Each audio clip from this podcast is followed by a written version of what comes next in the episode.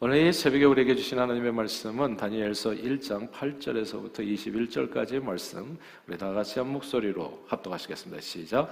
다니엘은 뜻을 정하여 왕의 음식과 그가 마시는 포도주로 자기를 더럽히지 아니하리라 고 자기를 더럽히지 아니하도록 황관장에게 구하니 하나님이 다니엘로 하여금 황관장에게 은혜와 긍휼을 얻게 하신지라 황관장이 다니엘에게 이르되 내가 내 주 왕을 두려워하노라 그가 너희 먹을 것과 너희 마실 것을 지정하셨거늘 너희 얼굴이 초췌하여 같은 또래의 소년들만 못한 것을 그가 보게 할 것이 무엇이냐? 그렇게 되면 너희 때문에 내 머리가 왕 앞에서 위태롭게 되리라 아니라. 황관장이 다니엘과 하냐냐와 미사엘과 아사라를 감독하게 한 자에게 다니엘이 말하되 청하원이 당신의 정도를 열흘 동안 시험하여 채식을 주어 먹게 하고 물을 주어 마시게 한 후에 당신 앞에서 우리 얼굴과 왕의 음식을 먹은 소년들의 얼굴을 비교하여 보아서 보아서 당신이 보는 대로 종들에게 행하소서. 하며 그가 그들의 말을 따라 열흘 동안 시험하더니 열흘 후에 그들의 얼굴이 더욱 아름답고 살이 더욱 윤택하여 왕의 음식을 먹는 다른 소년들보다 더 좋아 보인지라 그리하여 감독하는 자가 그들에게 지정된 음식과 마실 포도주를 취하고 채식을 주니라. 하나님이 이 네 소년에게 학문을 주시고 모든 서적을 깨닫게 하시고 지혜를 주셨으니 다니엘은 또 모든 환상과 꿈을 깨달아 알더라.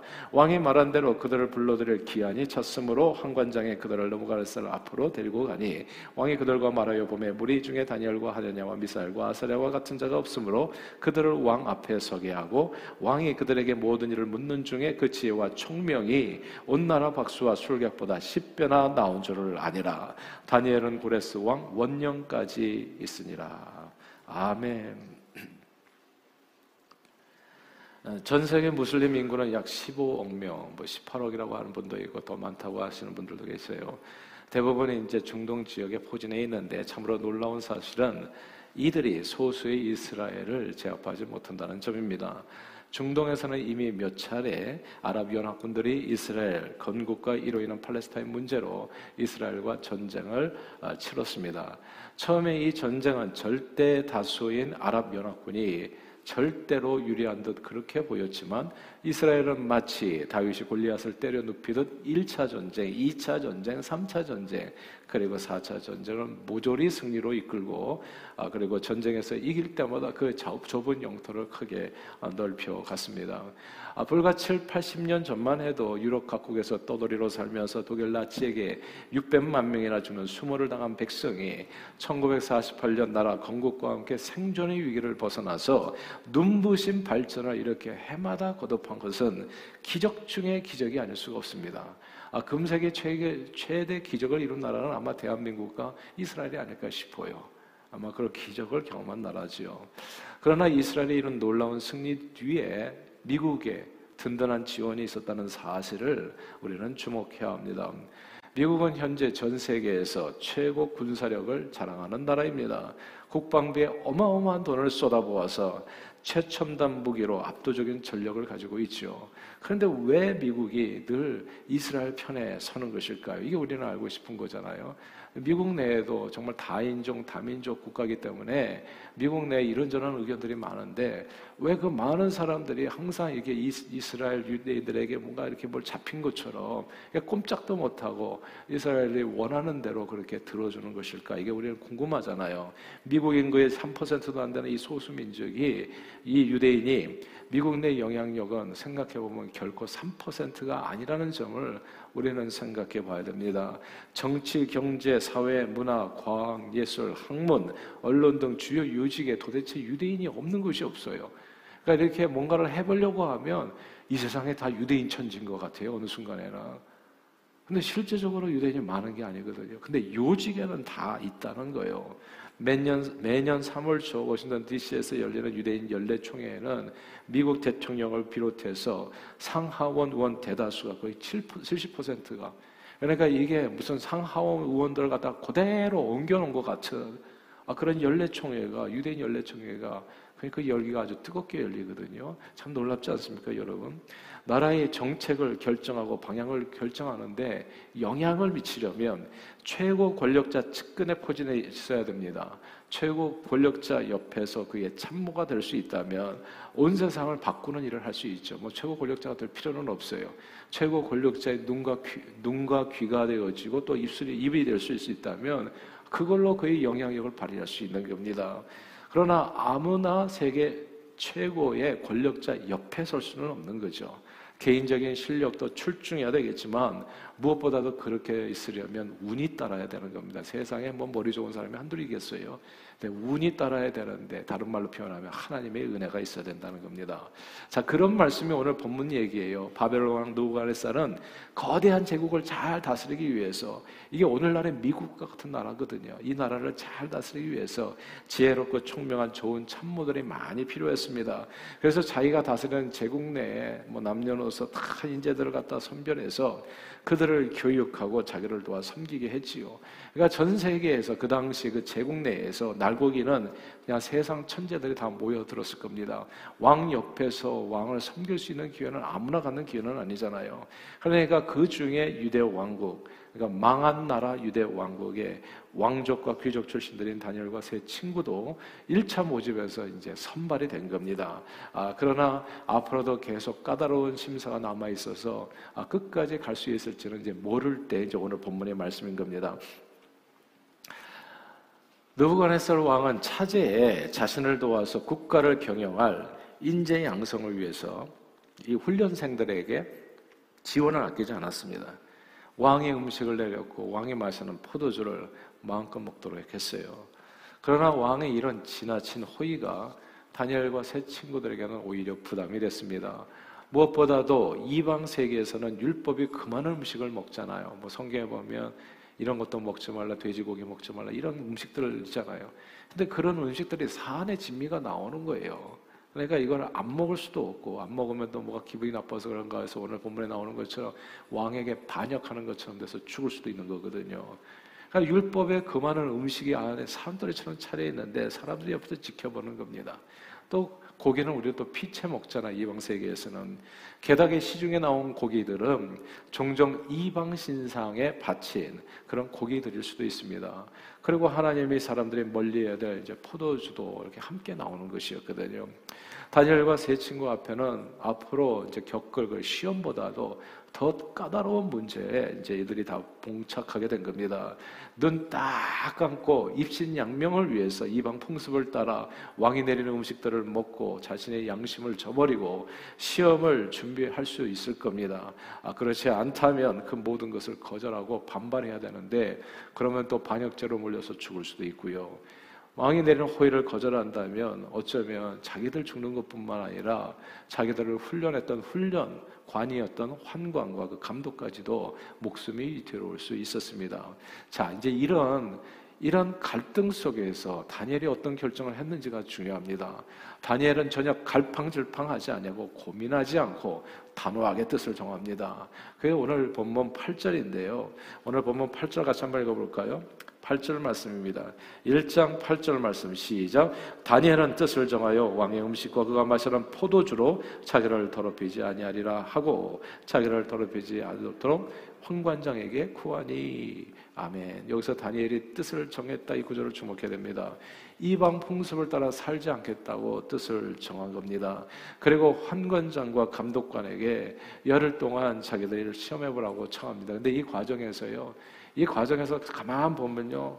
한 가지가 있어요. 구절에 보니까 하나님이 다니엘로 하여금 환관장의 은혜와 긍휼을 얻게 하신지라.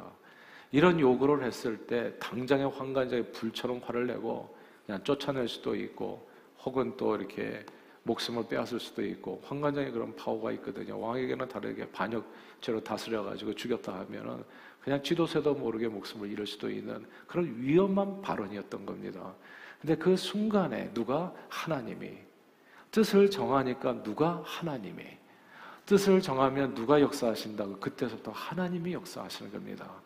저와 여러분들이 좀 어렵더라도 하나님의 말씀에 따라 순종하며 살겠다고 아, 좀 뜻을 정해서 나가잖아요. 그럼 누가 하나님이 긍휼과 은혜를 베풀어서 그 뜻을 이룰 수 있도록 주님이 도와주신다는 말씀입니다. 늘 하나님의 말씀을 앞에 세우고 뜻을 정하여 말씀에 순종하는 그 길이 이제 형통한 길이라는 것을 오늘 성경 말씀에서 그런 저와 여러분들이 다 되시기를 바래요. 자, 자, 이렇게 무리한 청을 했는데 황관장에게 하나님께서 감동해 주셔서 이 청이 결국 받아들여지게 되고 어, 열흘 후에 다니엘과 세 친구는 다른 훈련생들보다 월등하게 외모가 아름답고 윤택해집니다. 자, 외모가 아름답고 윤택해진 것이 채식만 먹어서 그렇다고 얘기할 수 있겠어요? 아니지요. 그러니까 이렇게 이 소화도 잘 되게 해주시고 이것도 하나님의 은혜가 있었던 겁니다. 오늘 본문은 처음부터 끝까지 하나님의 은혜예요. 근데 하나님의 은혜를 받는 길이 뭔가를 얘기해 주는 거예요. 항상 드리는 얘기지만 복을 받으려면 복된 사람이 돼야 돼요. 그러면 하나님의 축복이 크기에서 임하게 되거든요. 다니엘이 뜻을 정했다는 거, 이것을 꼭 마음에 새길 수 있게 되기를 바래요. 그 뜻을 정해서 하나님을 붙드니까 하나님이 다니엘이 가는 모든 길에 무엇을 하나님의 은혜를 베풀어 주셨다. 하나님께서 함께 해 주셨다. 이것을 기억해야 됩니다. 그래서 막 이렇게 채식을 했는데도 불구하고 얼굴에 윤기가 자르르 해가지고 결국 왕하까지 나가게 되지요. 또 그 왕이 그들을 시험해 본즉 다른 어떤 훈련생보다도 지혜와 총명이 열 배나 나와서 그들을 뽑지 않을 수 없게 된 겁니다. 예, 이 모든 일 다니엘과 세 친구가 다니엘과 세 친구가 바벨론 느부갓네살 황자라고 얘기해야 되나요? 그 제국 왕의 최측근이 된 겁니다. 이제 저들은 다니 바벨론 제국 전체를 움직이는 정책을 입양하는데 입안하는데 절대적인 영향력을 미치는 그 위치에 서게 됐습니다. 나라를 변화시키려면 이렇게 해야 되더라고요. 저희가 남미에 가서 이렇게 복음을 많이 전하는데 아이 그 세상이 안 변하는 거예요. 계속.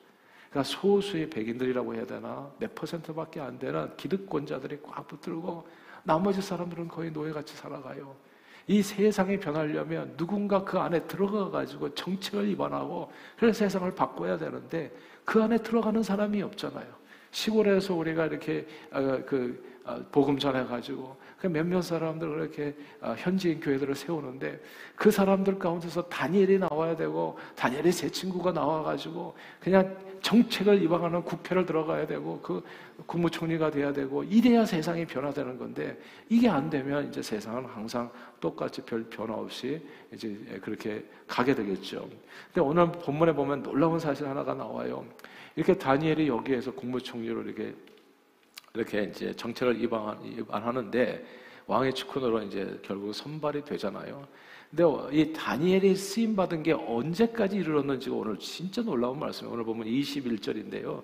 21절 말씀을 같이 읽겠습니다. 시작. 다니엘은 고레스 왕 원년까지 있으니라. 아멘. 고레스 왕이 누굽니까? 지금 이때로부터 70년 후를 얘기하는 거거든요. 그러니까 다니엘이 엄청 장수한 거죠. 오래 산 것뿐만 아니라 아, 그때까지도 영향력을 미칠 수 있을 정도로 지혜와 총명이 뛰어났다는 거. 고레스 왕은 바벨론 제국에 의해서 붙잡혀온 유대인 포로들을 정말 꿈꾸는 것처럼 자유와 그리고 나라 회복을 선포해 주었던 왕입니다. 고레스 왕이 오늘 본문에서부터 거의 70년 후 일이거든요. 예. 그때까지 70년 동안 국무총리 뭐 이렇게 그 최고의 왕의 측근으로서 쓰임 받는 거 이거 진짜 어려운 일이잖아요. 예. 근데 고레스 왕까지 그래서 이 고레스 왕이 유대인들에게 놀라운 나라 회복의 호의를 베푸는 그 이면에 보세요. 오늘 성경은 무엇을 얘기합니까? 다니엘과 그 세 친구가 있었다는 점을 우리에게 말씀해 줍니다. 세상을 변화시키고 내 나라 민족을 지키는 길이 사실 오늘 본문 안에 담겨 있습니다. 다니엘과 세 친구들에게 임한 놀라운 지혜와 총명은 그들 자신의 것이 아니었습니다. 오늘 그들 자신의 것이 아닌데 이 말씀이 오늘 가장 중요할 텐데 17절 말씀이거든요. 17절 같이 읽겠습니다. 17절 있습니다. 시작.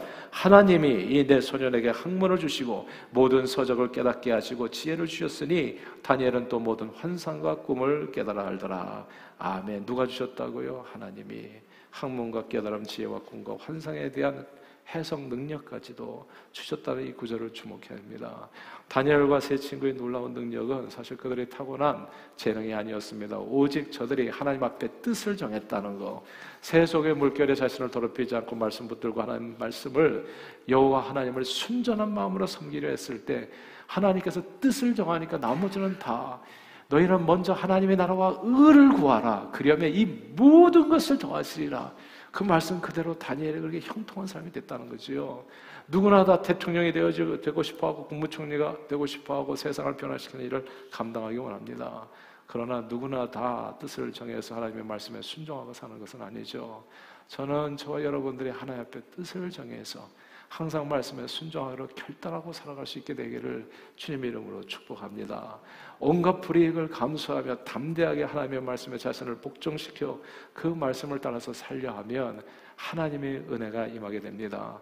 자신을 살리고 자기 민족을 살리고 온 세상을 변화시키는데 존귀하게 쓰임받는 위치에 서게 되죠. 그리고 무엇보다 하나님의 뜻을 이 땅에 이루는 일에 쓰임받게 됩니다. 다니엘은 고레스 원년까지 70년 동안 엄청나지 않습니까? 영향을 미쳐서 결국 자기 민족의 포로 귀환하여 예루살렘 성전과 그 나라를 회복하게 하는데 지대한 역할을 합니다. 오늘날 이스라엘을 누가 지킨다고요?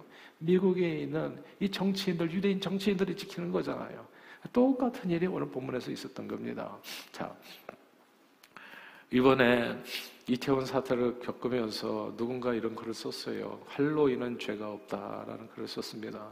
할로윈은 전 세계적인 축제이기 때문에 얼마든지 남녀노소가 즐기는 행사가 되어야 한다는 겁니다. 하나님 모르는 세상 사람들은 그 말이 진짜 일리가 있어요. 전 세계 축제 맞고요. 그런 누구든지 언제든 즐길 수 있는 풍속 맞습니다. 내가 왕의 진미와 포도주처럼 그냥 그런 거예요. 누구나 다 먹는 그런 일이라고요. 그러나 말씀을 따르는 저와 여러분들은 그 안에 담긴 메시지를 주목하지 않을 수 없습니다. 할로윈 데이에 사람들은 건전하게 가족들과 함께 밥 먹고 하지 않습니다. 할로윈 데이에 아이들은 밖으로 나가서 클럽에 가서 춤추고 술 마시고 취하고 그 이상의 세상 쾌락을 향해 나아가는 날이 되기도 하는 겁니다. 자, 세상 사람들이 다 즐기는 축제라고 해서 우리 그리스도인들도 그들의 뒤를 따라서 흉내내서는 안 된다는 겁니다. 우리 믿는 우리 예수 믿는 저와 여러분들에게는 성경이 제시하는 길이 따로 있습니다. 축제를 즐기려면 부활절이죠, 성탄절이죠, 추수감사절이죠. 이런 건 세상에서 즐기지 않아요. 그러나 저와 여러분들은 진짜 고 고마운 날이고 감사한 날인 겁니다. 늘 하나님의 은혜에 감사하는 마음으로 우리의 삶을 드리는 예배로 주님 안에서 얼마든지 기뻐하는 정말 춤추면서 기뻐하는 축제의 시간을 가질 수 있는 겁니다. 오늘날 보면은 이 문화의 전쟁이에요. 누가 누구에게 영향을 줄 것인가? 교회가 세상을 변화시킬 것인가? 아니면 세상이 교회를 변화시킬 것인가? 이런 내용이 지금 오늘날 전쟁입니다. 이런 부분에서 오늘날 그리스도인들은 한 사람도 빠짐없이 다니엘을 본받아 뜻을 정할 필요가 있습니다. 세상 사람들이 괴상한 복장을 입고 다니고 다닌다고 우리도 그 복장을 따라 할 필요가 일도 없어요. 세상 사람이 다 그날에 돌아다니면서 치고 추리를 한다고 우리도 뭐 비슷한 거 만들어서 할 필요가 없습니다. 성경에 있는 절개는 성실껏하게 지키되 성경에 없는 날들은 자신을 세속에 물들지 않도록 지켜 행하여서 경계하면서 그런 날들은 오히려 경건하게 보내야 됩니다. 차라리 그리스도인들은 부활한 말처럼 육신의 쾌락을 쫓아가는 세상 문화를 멀리하고 예수 믿어서 좋은 선하고 건강하고 아름다운 문화를 만들어 공유하고 세상에 퍼뜨려야 됩니다. 그리고 이런 일로 인해 가지고 다들 할로윈을 하는데 왜 그대는 할로윈을 안 합니까? 해가지고 사회적으로 왕따를 당한다면 로처럼 아브라함처럼 또 다윗처럼 오늘 다니엘처럼 왕따를 당한다면 다니엘과 그 세 친구처럼 기꺼이 그 길을 갈 수 있어야 됩니다. 왕따가 되는 길을 가야 된다는 얘기예요. 하나님의 말씀에 따라서. 누가 그러더라고요. 왕따는, 왕은 따로 논다라고 하는 준말이래요. 우리는 다 왕입니다. 하나님 앞에 왕 같은 제사장. 왕 같은 제사장들은 따로 노는 사람들이에요. 세상 쫓아서 다니면서 그렇게 땀 흘리면서 쫓아다닐 필요 없어요.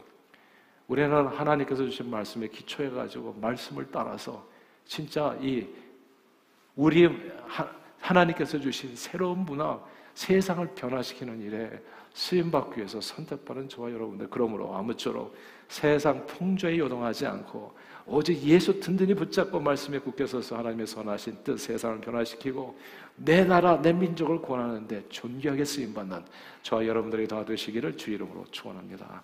기도하겠습니다. 하나님 아버지 세속적이고 정욕적이고 마귀적인 세상 풍습을 쫓아 자신을 더럽히지 않고 오히려 뜻을 정하여 하나님의 말씀에 따라 행함으로 고레스 원년까지 그 영향력을 유지하며 나라 구원의 역사에 큰 공을 세운 다니엘을 보게 해주심을 감사합니다. 오늘날 수많은 세속적인 문화의 공격이 우리 어린 자녀들의 삶을 공격하는 이때에 우리도 거기에 슬쩍슬쩍 눈 돌리고 마음 빼앗기기보다는 다니엘을 본받아서 뜻을 정하여 행함으로 하나님의 영광을 위해 개인과 사회와 나라와 민족을 모든 어둠이 새로부터 구원하는 일에 존귀하게 쓰임받는 저희 모두가 되도록 축복해 주옵소서 예수 그리스도 이름으로 기도하옵나이다. 아멘.